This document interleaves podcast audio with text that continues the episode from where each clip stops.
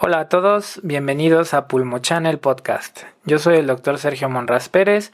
El día de hoy tenemos a un invitado especial, es el doctor José Omar Barreto Rodríguez. Él es neumólogo con alta especialidad en enfermedades intersticiales. El día de hoy vamos a hablar de la fibrosis post-COVID, eh, factores de riesgo, cómo se diagnostica y cuál es el manejo actual. Bienvenidos.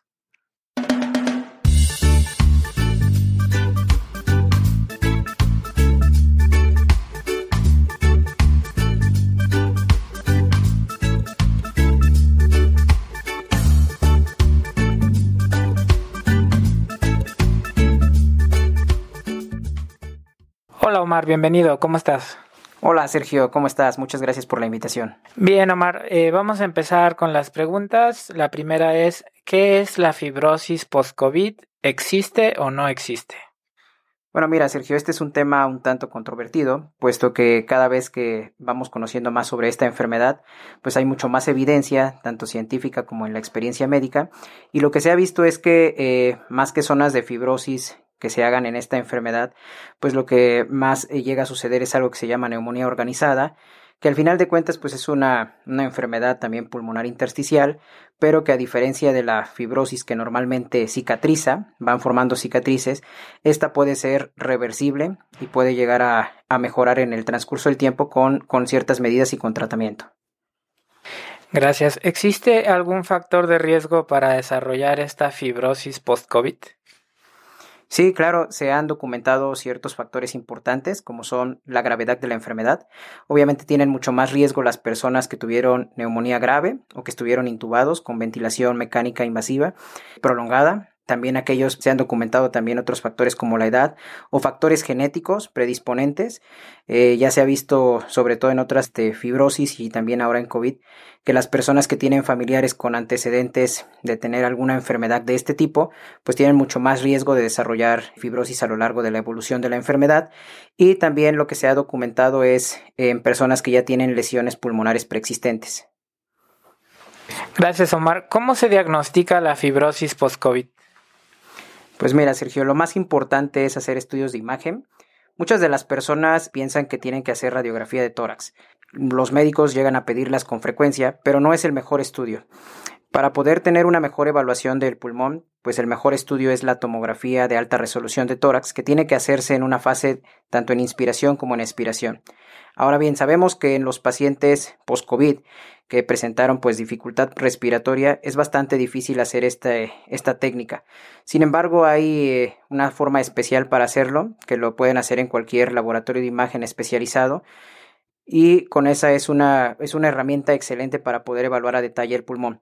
Esta tomografía tiene la característica que debe de tener cortes menores a 1.5 milímetros para que la parte más importante del pulmón, que se llama lobulillo pulmonar secundario, pueda ser evaluado a detalle.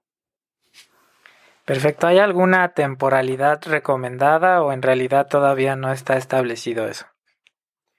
No está bien establecido todavía, sobre todo por la radiación que implica el hacer una tomografía.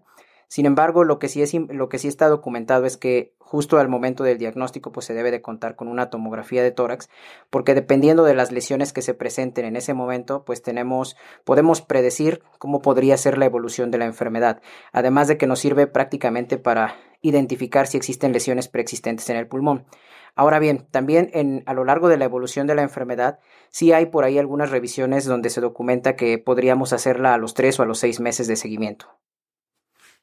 Perfecto, muchas gracias. Y por último, y tal vez la pregunta más controvertida, ¿cuál es el manejo recomendado actual y qué se recomienda hacer para los pacientes que cuentan con este diagnóstico?